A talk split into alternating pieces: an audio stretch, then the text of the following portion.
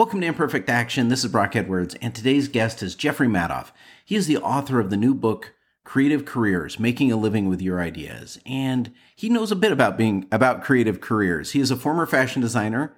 He's now a director, photographer, writer, and professor. And he joins me to discuss the ins and outs of having a creative career, including two key traits you must have to be successful, how to determine your value and how much to charge, overcoming fear and doubt, being consistently creative, like how do you do it over time? Knowing when to persist versus when to pivot, separating yourself from the service you provide, and much, much more. And so, the, the great episode. Really enjoyed my conversation with Jeff, and I look forward to sharing it to you here. Now, if you missed some of the previous episodes, I do want to highlight them. Last episode, we had actually three guests. First time I've had three guests on at once Gary Ware, Jeff Harry, and Stefan Bramble and we had a seriously fun conversation, uh, business conversation about play. So play at work.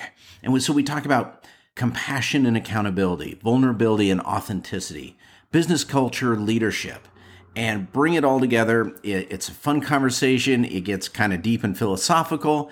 And we bring it all back around to how do we bring more joy to our lives? How do we bring more play to work? And what are the advantages of that? And then we have Sabina Nawaz. She talked about doing less better, which I think is a great concept. And before that was Karen Catlin. And we really talked about being better allies for inclusion. So, very, very relevant topic always. All right, that's it. Let's play bigger, do better, move the world. Can't wait to get started.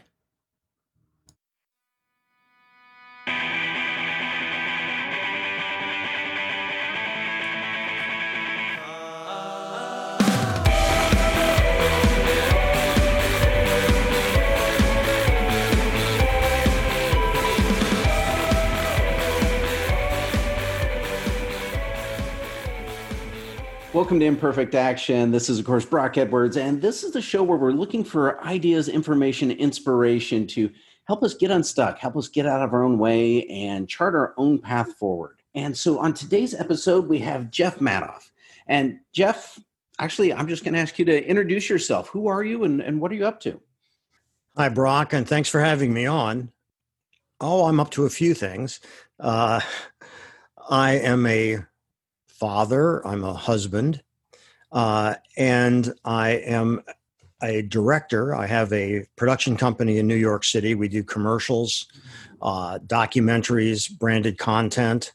Uh, I'm a professor at Parsons School for Design, where I teach a course that I developed called Creative Careers Making a Living with Your Ideas. And that's also the name of my book, which is based on the class and has great stuff from the people in the class, meaning the guests that I bring in every week. And I'm a playwright uh, and producer for theater, uh, a play that I wrote about rock and roll Hall of Fame legend Lloyd Price goes into rehearsal in April of 21 and will be performing from the mid May to mid June. I don't remember the exact dates. Uh, and that will be our first uh, commercial production. We're really excited and just hope that the world is in a healthier place and people are able to go to theater by then. Definitely. Definitely. Well, well, let me ask you. So, you started, so you've got this book called Creative Careers, but it started from a class. Now, classes are hard work. What inspired you to put together a class around that topic? You know, I was uh, asked to give a guest lecture at Parsons. And uh, when I gave that lecture, I found one of the things that was interesting is teaching is a great way to learn. And it also put me to the test because I had never previously really spoke about what I did and had to answer questions about it. So the students liked it. I got invited back. And then for the next four years, I would lecture twice a year at Parsons till the uh, professor who brought me in said, You know, there's an opening for a uh, professorship, adjunct professor, and I think you ought to do it. And I said, Well, I don't know if I can with my schedule. I'm just not sure that I could commit. And they said, Well, the school will work with you. Why don't you do it for just a third of a semester? And see what you think. Now, what I didn't know was they were actually trying out two other people for the position too. And I did the uh, third of a semester and was offered the position. And I said the same thing about my schedule, and they said the same thing. We'll work with you. And now it's uh, 13, 14 years later, and I've been teaching this course. And I wanted to teach a course that would be a course that I would want to take.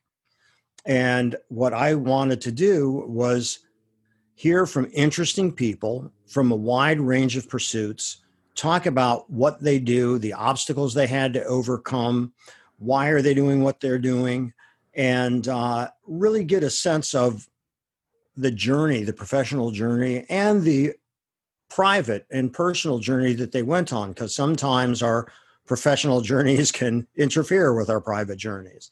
Uh, and I've been fortunate enough to be able to bring in fantastic guests who are very open, uh, from architects and designers to entertainers and musicians and writers, journalists, uh, Academy Award winners, uh, Pulitzer Prize nominees, and just amazing people who were kind and generous enough to be willing to share their ideas with me and the class. We talk about okay so creative careers and it sounds like i mean you would be a guest in your own class. Like if you weren't teaching it you would be the kind of person you would invite. I mean director photographer writer professor. I see overlap in them but they're also very distinct as well and so i guess where does what's the hub for you where does all that come together in your life uh, i'm seduced by ideas so the hub for me is whatever kind of random neural firings I have that seduces me because I think that X is interesting. And so I want to do that. And, uh, you know, they are distinct on one hand, but also they are very much the same. Uh, my first real career was I was a clothing designer. That happened totally by accident. Uh, I had no training in it. I did work in a retail store and uh, you know a very funky boutique back when I was in college at the University of Wisconsin in Madison, and uh, you know I learned certain things in retail, and then as I learned these things, I learned by you know doing buying by having to have budgets for open to buy, and so I had to learn the business aspect of it. And then I got a phone call from a dear friend of mine that I grew up with who graduated from college a year before me. And he said, Hey, man, I've saved up some money. Can you think of a gig that would earn more than bank interest? And I said, Well, I work in a clothing store. I see what we sell. I could always draw. I'll start a clothing company. And he said, Okay. And he sent me a check. And in a week, I had more money than I had ever had at one time. That was $1,500. And with that, I started a clothing company. I knew nothing about starting a clothing company. I knew nothing about manufacturing clothing. I was ignorant, but not stupid. And the differentiator there is if you're ignorant, you can learn. If you're stupid, that's forever. And so I learned by making mistakes. I learned from people who were generous enough to teach me. And I also learned from people, I should say, I learned which people to avoid.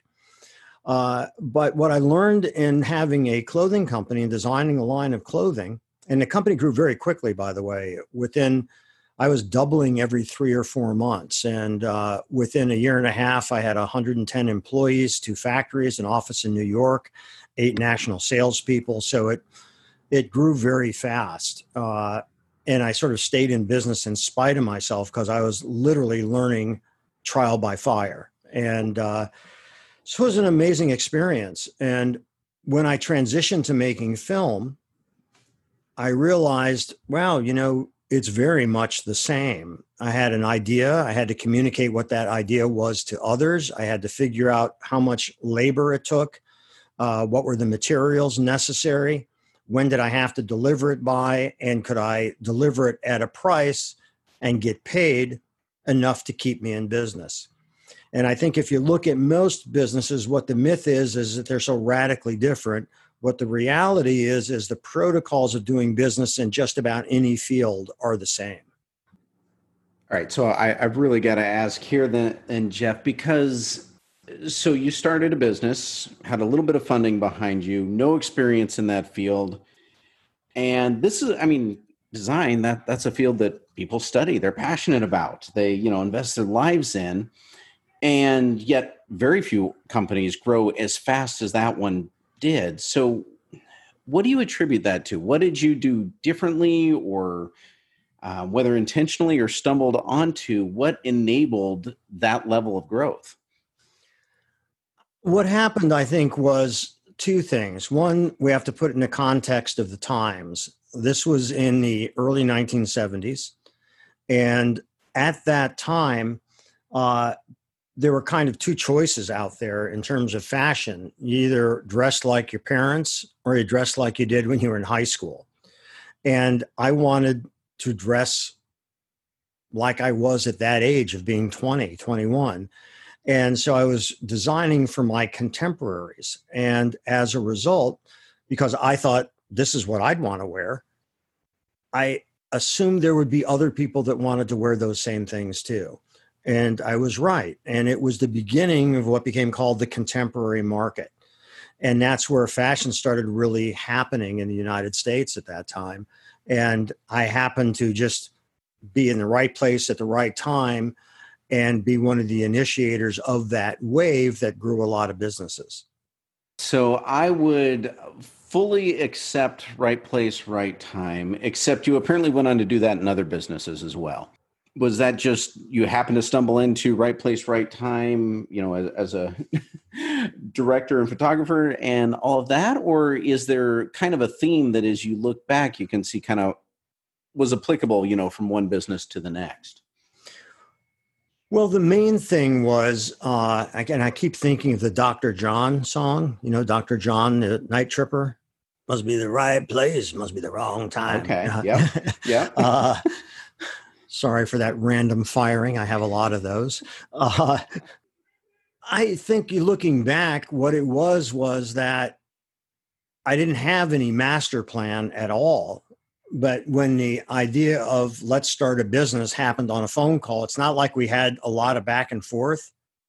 In that initial phone call, I said, Well, I'll start a clothing company. And my friend said, Okay. And we are off and running. And in the same way, when I transitioned into doing film, uh, I just had this intuitive feeling for it. I taught myself how to shoot, how to light, how to edit. And uh, I'm good at figuring out things I'm interested in, and I am very bad at paying attention to anything I'm not interested in. And so I'm able to figure out those things like filmmaking that I really like, uh, because to me, it's just this puzzle that I want to solve about how to do it. And so much about creativity and business is about problem solving. There's a problem how do you solve it? Whether you're creating a new product that solves a problem or you know whether you are providing a service that solves a problem and so i guess the unifying thread is i found it interesting. I saw a place where i could apply myself. And yeah sometimes the timing was good uh, but even in bad times this doesn't happen to apply to me but this might be interesting for your listeners, is if you look at economic data, the failure and success rate of businesses after five years is the same with businesses that started during a difficult period, like we have now, and during good periods. Most businesses fail at both times, and that percentage of those that are successful is about the same in good and bad times. So uh, I never let the timing, because it's not like I'm a great market timer. It just things happen to work out. And when I say happen to work out, I work really hard. Uh, and it's not like things just happen because there's the right convergence of time and idea. It's also working really hard to get it out there and get it out there in a good way. Well, what is it that people um, misunderstand or have a persistent myth about when it comes to creative careers? I think that most people think about creativity as something that has to do with the arts, be it writing, painting, dance, filmmaking, acting, something like that. And those are creative careers. But you can be a dentist and have a very creative career. You know, what if you're a dentist and you came up with some kind of painless, cost efficient, and effective tooth whitening that's done in one one visit? You know, and you had that idea, you were able to actualize that idea, bring it to life that's creative. And you solved a problem, which is people like having white teeth, and you solved the problem. Here's how you can get it quick and fast and without spending a lot of money. If you're an entrepreneur and you're starting a business, you're starting something from nothing, no matter what kind of business it is. So, there again, you're creating something. So, for me, I define creativity as the compelling need to affect change and that takes in a much wider universe than the traditional definition of creativity. Yeah i like that. I haven't heard that definition before. Because um, i created it brock. Well very good. Um, yeah compelling need to affect change. So all right so when you've, you've spoken with all these people who do have creative careers you've invited them into your class you, have cataloged them uh, a little bit in, in your book what I guess what can we best learn from them? I, I, know everyone's different, everyone has their own stories, but I, I, do always look for kind of what are the themes or the threads that um, that we can pull from it, just even in general, high level. So I would say number one, if we're looking for a trait of someone uh, who has a creative career, and I would again expand this to all businesses, perseverance it's easy to start a business, it's harder to build it, and a lot harder to sustain it. So the fact that I've had a small independent film company for 37 years, I'm very proud of that because there's not a lot of companies that have that kind of longevity, especially in a niche like that. So, perseverance, that means I have succeeded in terms of survival through bad economic downturns like what we're going through now. Uh, but you know there was a recession in 2008. There was a recession uh, in the late 90s, uh, early 90s. There was a recession in the 80s. 9/11 happened. I'm based in New York. Everything stopped. Every job that I had canceled, and I thought that the phone had been disconnected, but nobody was doing anything. So it's being able to persevere, I think, is number one for any entrepreneur in any business, including creative careers. I think it's also really important to understand why you're doing what you're doing. You know, why did you start doing a podcast, Brock? Why did I start a film company? And why did I write a book? And I think if you have an answer to that, that can help motivate you as long as you don't lose sight of it that can help motivate you and enable you to persevere during those really hard times which are inevitable. Every business has them. And you know a lot of times people are really embarrassed to talk about that. Uh, and if you look at social media and if you talk to most entrepreneurs it's this hockey stick growth and everything is great. And i can tell you unequivocally and that's not an easy word to say, by the way. Uh, I can tell you that everybody that I know has those days when they are shouting from the rooftops in triumph or sitting at their desk with their hand in their face thinking, How in the hell am I going to meet payroll? And we all go through that. And I think if we shared honest information with each other, we'd all be better off as opposed to trying to put an image out there through social media and the way you interact that makes it all seem easy and successful all the time because it's not. Yeah, I mean, there, there certainly is that kind of Instagram fabulous where, you know, you get your website up and the next day you're a multimillionaire and life's good forevermore. And that seems to be the very persistent myth that everyone puts out there. And yet, like you, I've I, have never encountered anyone who experienced that myth at all. Um, well, let me ask this because so persistence.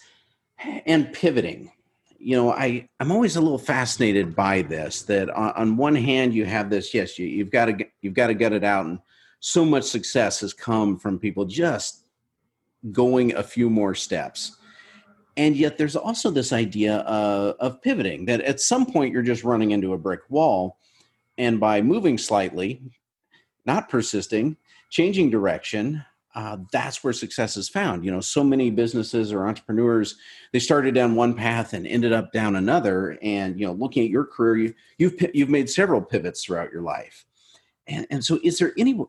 And I, I guess I've got a lot of questions wrapped up in this, Jeff. But you know, how do you decide when to persist, and how do you decide when to pivot? Well, first of all, persistence and pivoting are not mutually exclusive because you pivot to survive. And survival uh, is is what causes you to want to persist. So pivoting is kind of a subcategory if you will. You know i i, I wrestled in high school and, and part of college until i didn't want to do it anymore. Uh, but one of the lessons that i learned in wrestling was you have to think in series so when you meet resistance do you quickly move? And actually in wrestling we called it pivot. You know would you quickly move pivot to another move where you're not meeting the same kind of resistance? And so you've got to determine you know do you want to exhaust yourself trying to do something you may not be able to accomplish? Or do you want to move quickly in another direction which you may accomplish but you need another plan in case that doesn't work? And pivot is a kind of euphemism for things aren't going well. I got to do something else. You know, it sounds benign. Yeah, I pivoted. Well, he pivoted because, you know, things weren't going so well in one direction and you wanted to go in another direction. Uh, but that's part of survival, which is part of persistence. You know, and I think the, the other thing that you were asking is well, when do you pivot? When do you let go of that initial idea and switch to something else? You know, what you don't want to be is delusional. I know this is going to work against all odds. I've got to make it work. And then you have a miserable time for the next several years trying to make it work until it's so financially painful you give up. Uh, so I think ultimately the marketplace will tell you whether or not you're delusional or whether or not you have a chance to do it. And especially you can look at other businesses. Is somebody else in the same business that you're doing but doing well. And if they are, the problem isn't the business space, it's how you're executing or not executing. So I wouldn't recommend opening up a blacksmith shop when nobody horseback rides. But I think that, you know, barring something that has gone somewhat extinct, you know, you don't really service rotary phones anymore. But barring something that has gone out of fashion in the market, if there's a com- if there are companies that exist that are doing what you do and prospering, then maybe you're doing it wrong. And you've got to reevaluate what you're doing and how you're trying to serve the market you're trying to reach. Mm. Well, when you talk about the the market and that, let let, let me ask this. I'm going to turn just slightly here. You know, in some fields, and, and I you know creativity is where you find it. In fact, your, your definition of creativity indicates that it's not just any one particular field, but there are some fields where rates are very well set and established. And there are some fields where it's wide open. You know, when, and when I think of the the creative arts, I think you know that's so wide open. You know, some actors make fortunes, others wait tables. You know, they barely get by. Um, right. So, eh, if you're going into into a creative field, how do you how do you know what what price to set? how do you determine that value? That's a that's a, a, a, great question because I think that that's a challenge to most people in creative careers, especially when they're starting out. So I had a guest in my class, Zaria Forman, a fantastic artist, and actually, the way that I got to her is I saw a profile of her on CBS Sunday morning. And wow, her work is amazing. And then when they said that her studio was in Brooklyn, I tracked down her studio and her and had her in as a guest in class. So her work is photorealistic. It's of like glaciers and lakes, and it's beautiful. Uh, check her out. Go online and look her up. And uh, I asked her that very question. So when you're starting out, how do you know what to charge? And she said, you know, I, ha- I had no idea. And uh, I was asked how much one of my paintings was when somebody saw my painting. I wasn't really even an art show. They saw my painting. And so it was big enough to go over a couch. So I tried to look at, well, what do paintings that size sell for? Because I had no idea what to charge, she told me. So then she said, I decided $5,000. I said, how'd the person react? And she said, they bought it immediately. And I said, well, that that's great. I'm just curious, how much would that painting sell for now that you're an established artist? And she smiled and said, eh, about 150,000. so, you know, you don't really know. You have to go with what the market will bear. But then, you know, you get into with art, you get into the, or an actor, you get into issues of scarcity. And if there is enough demand for what you're doing and there's only so much supply, then you start pumping your price up uh, and find out whether you get resistance or not. But chances are that you're not going to get the resistance uh, because you've established a value in the marketplace. And then once you sell something for a higher price, you try to negotiate for even a higher price. So that's true with movie stars, that's true with artists, that's true with musicians and writers and everyone else. Writers go for a bigger advance once they've have again it's proof of concept somebody's paid for it and uh, and enough people are interested that they're willing to pay for it again so you really have to test the waters you really have to educate yourself and then you have to take that risk because you can also always lower a price if she had said 5000 the person said well i can do i can do 3500 but that's as high as i can go and you could say, all right, I'll tell you what, 4,000 because you need the money. She had to pay rent. And, you know, it becomes a negotiation too. Until you're so well established, you don't have to negotiate. This is my price. This is what I get. And if you can't pay that, I'll sell it to somebody else.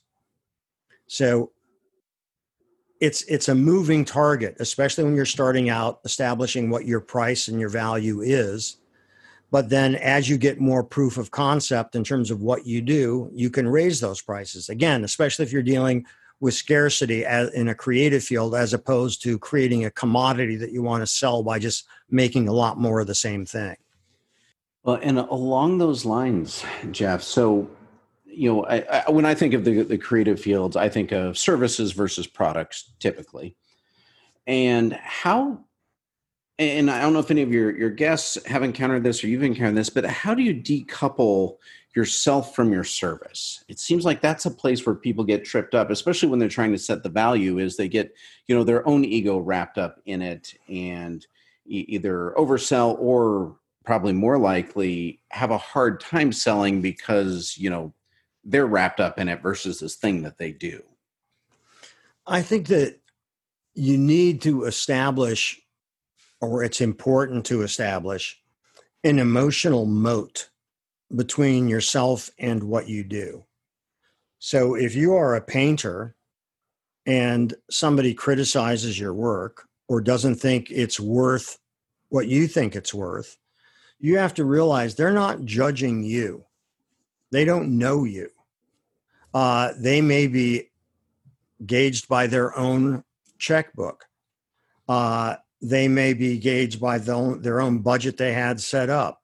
They may not even know anything uh, other than they're willing to spend X amount and no more than that.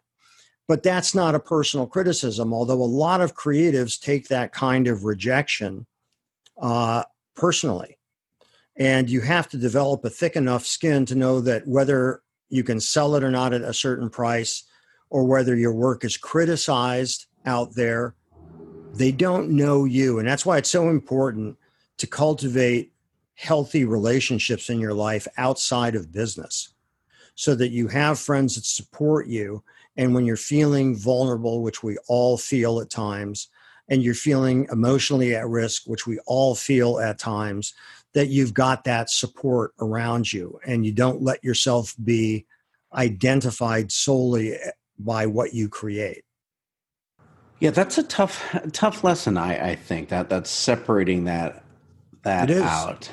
Um, but especially, but it's, tougher, it's tougher not to learn it. Ooh. Because if you are taking those gut punches all the time to heart, it's going to mess you up.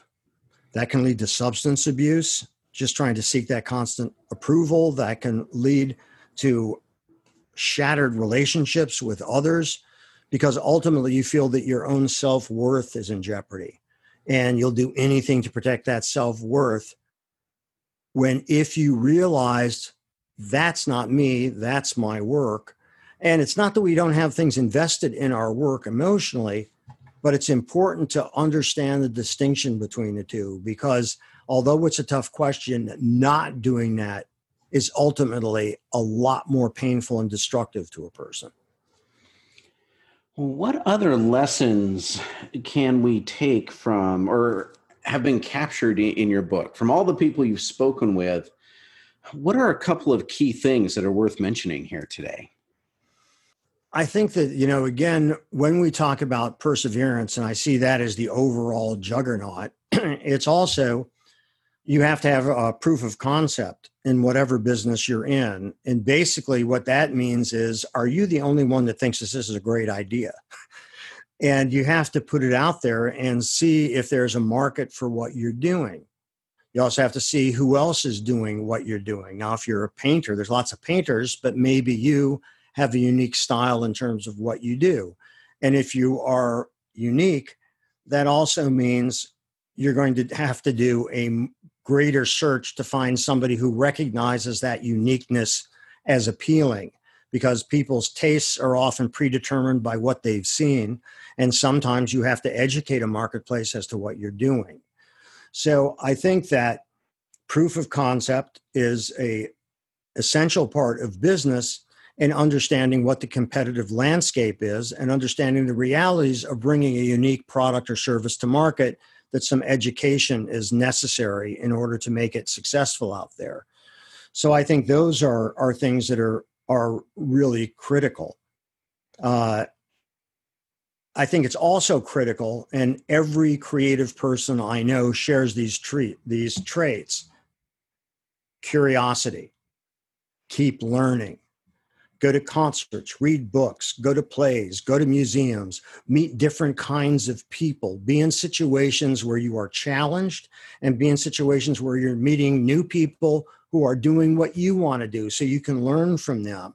So you're on a constant quest that is propelled by a curiosity and a desire to learn and know more. And then when you take in all of these influences, from reading, from plays, from books, from movies, from all these things, things start forming in your brain that you're not even aware of. But then you have that aha moment, oftentimes mistook for what I consider the myth of the lightning bolt, which is you think that these ideas come to you all at once. They don't. Your brain doesn't work that way. Ideas come to you because there may be things that have been percolating and percolating and percolating. And then finally, those different dots connect and they form a constellation and an idea of things that you have been observing and taking in over oftentimes a long period of time and you have that aha moment and it seems like it happened all of a sudden but literally that is not how your brain works it puts things together recognizes patterns and associative patterns so when you have that breakthrough it's the result of a lot of those things that you've taken in before well, now along those lines, how how how can we be consistently creative? I mean, I know you you, you can't be creative on like on the clock, but I mean, you've had a career of creativity. Um, so it wasn't just you know kind of one idea that that struck you and you, you wrote that you you've you've shifted you moved into different fields um any, any i mean i, I kind of hate the word secrets behind it, but any secrets behind that? no. You know, it's not a secret. You know, if you want to write, what is it you think you have to do? Get your right. ass in the chair and write. And don't get up until you've done something. Now, some people are great first thing in the morning. Some people, early evening is fabulous for them. Some people, the hours from 1 a.m. to 4 a.m. are golden because they have no disturbances. Some people, it's after they exercise and take a shower, they've had time for all these things to percolate, and that's when they're ready. You have to find out how does your brain work and when is the best time for you to be creative. Then you have to have the discipline to execute on that. So once you discover when you are most frequently and most likely to be in that zone, you protect that zone by having the discipline to do the work during that time. It can't be helter skelter. You need to have the discipline to exercise your creativity during the time of day where it feels most engaged. And you can find this out. You know, we all know that there are times that, you know, we are more focused than others when is that? And experiment and discover when you feel the most creatively productive and then protect that time. And if you're working a full time job, you got to find a time outside that nine to five realm, but then protect that time and make sure whether you're writing, whether you're painting, whether you're dancing, whether you're sculpting, whatever it is, and have the discipline to then do it. It's no big secret you know, because the only way you get better at something is doing it more. Well, what haven't I asked you about creative careers so far today that uh, you want to make sure we covered? You know, there's a lot in the book, Brock, that, you know, uh, we aren't going to cover it in, in the time that we have. And, but I'll tell you the purpose of the book. I mean, the, the purpose of the book is to educate, entertain, inform, and inspire people. And I think that, you know, when you look at a creative career, those are the kinds of things that I want checked off, you know, and I think that the most important thing is, again, understanding what your motivation is for doing something. And I think there's another critical area that we, we can talk about, uh, if you like, which is most people don't ask themselves, what is success and what does that look like for me? And I know people that by all the traditional metrics, which is money, that they're extraordinarily successful. They're very wealthy. They have multiple homes and cars and can go and do whatever they want. And they're also miserable. So I know a lot of people who are very, in traditional terms, successful, but not happy. So I think it's really important to ask what is success for me? and each individual has to ask that and you know what does that look like what makes you feel fulfilled and happy and some of the people i know that have been very financially successful hit a certain point in their life oftentimes in middle age or latter middle age where it's like is that all there is because they held out what in my opinion is a false goal it had nothing to do with fulfillment, it had everything to do with acquisition. And they weren't happy. And I don't think that you can be successful without being happy. But I also don't believe that success is a destination. Success is just part of the process. And you're successful sometimes, and you feel really good about what you did sometimes, and sometimes you feel terrible and sometimes you feel depressed and sometimes you feel unmotivated and sometimes you feel stuck but you also have to realize that's a phase too so i don't think success is any final assessment unless you're able to really time your death well and say do you feel successful yeah oh, oh, and you're done but otherwise you're going to have those those periods that you feel successful and periods that you don't but if you can look back overall and feel I'm happy I've been on this journey, I think you're successful. Well, I know this only applies to you, but how do you define success for yourself? So there's two ways.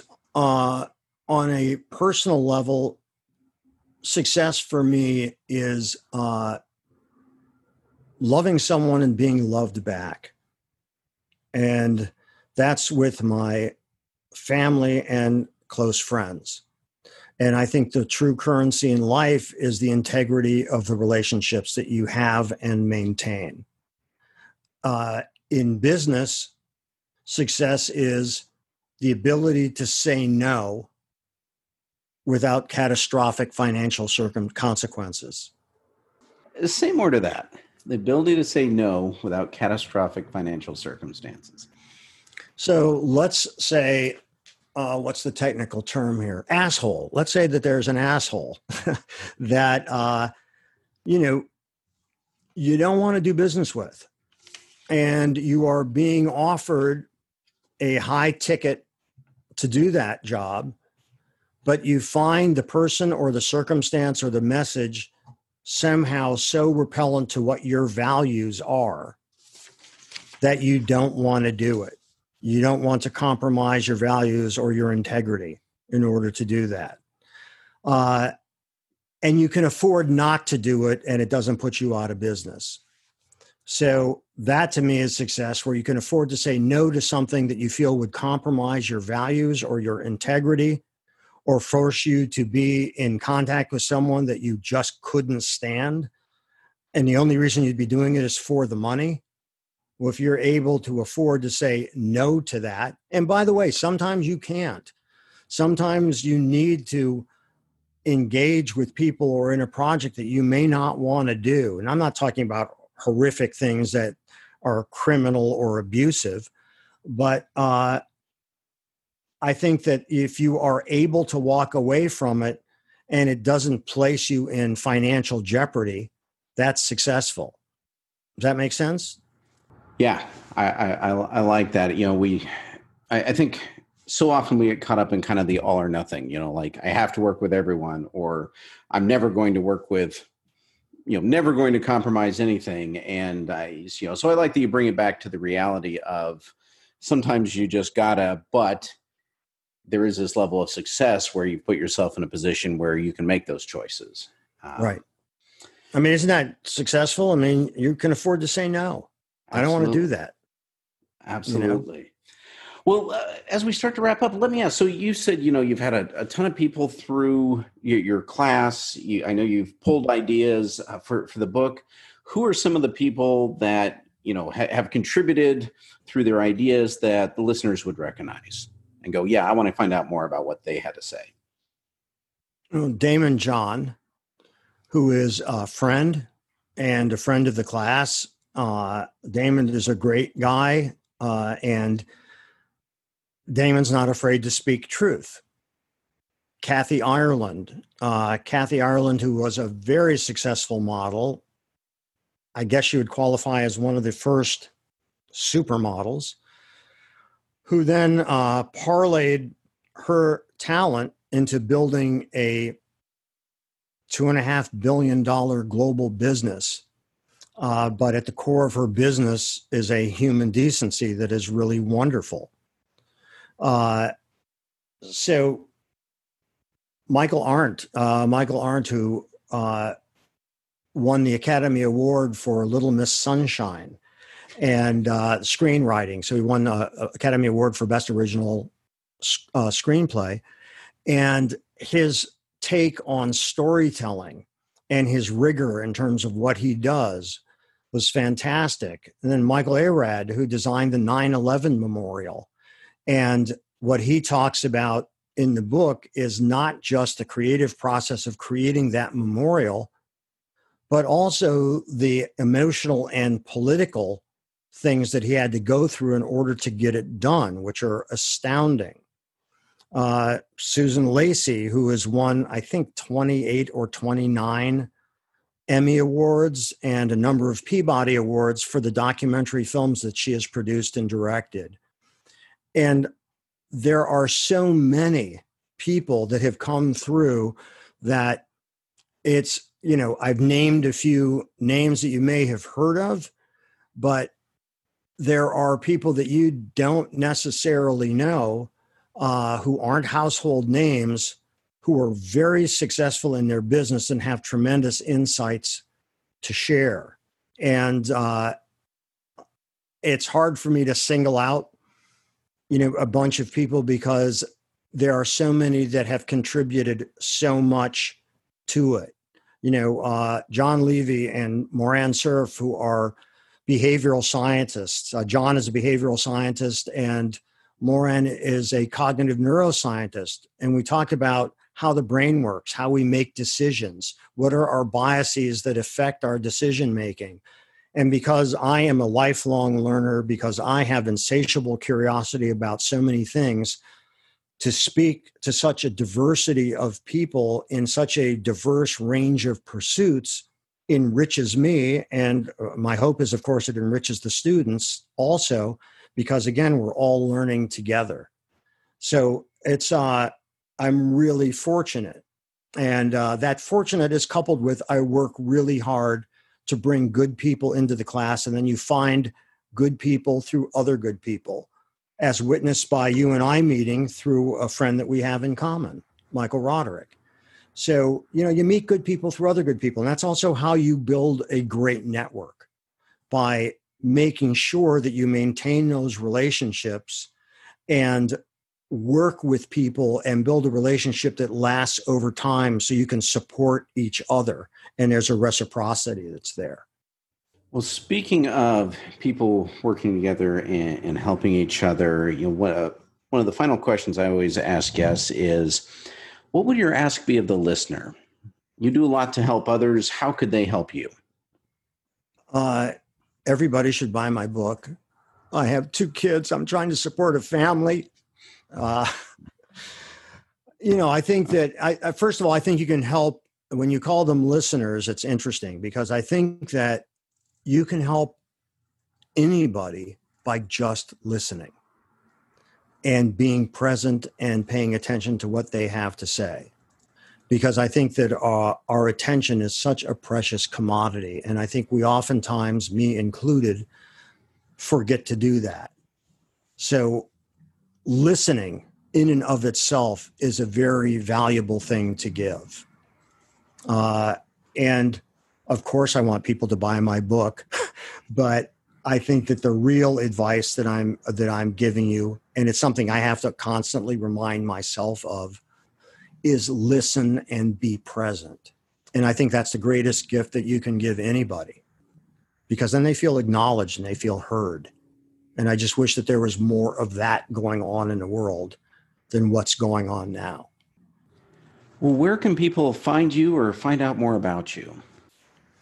Well, they can uh, go to LinkedIn, and it's B. Jeffrey Madoff. And I started a group just last week, uh, and it's called hashtag Creative Careers, no spaces and so they can join the creative careers group. And the idea of it i hope you'll join it brock is the idea of it is it i'm hoping it is a hub for the exchange of good ideas and support for the exchange of good ideas. Uh, they can go to at a creative career which is the instagram site where there's short video clips because the limit on instagram is 60 seconds and there's short uh, quotes from the guests in my class. I also post longer quotes in the Creative Careers group. The website is a creativecareer.com where they're always going to be refreshed with new videos and longer clips so you get more of a sense of what um, my guests had to say on certain topics, which I think your listeners would find interesting. And finally, there's madoffproductions.com, M A D O F F, productions with an S.com. And that's my production business, and they can get a sense of the kind of films that I make and the kind of things that I do. And finally, the uh, book, Creative Careers Making a Living with Your Ideas, is available at Amazon and all fine booksellers. And if you find it interesting and if you buy it and if you like it, please post a review. And if you don't like it, keep it to yourself. It'll be our secret. Uh, that sounds great. Well, Jeff, it has been fantastic having you on the show today. Really appreciate your time and your thoughts uh, about creative careers. This has been great. Well, I've had a great time, and I, I hope that it's good for your listeners. And uh, thank you very much for inviting me.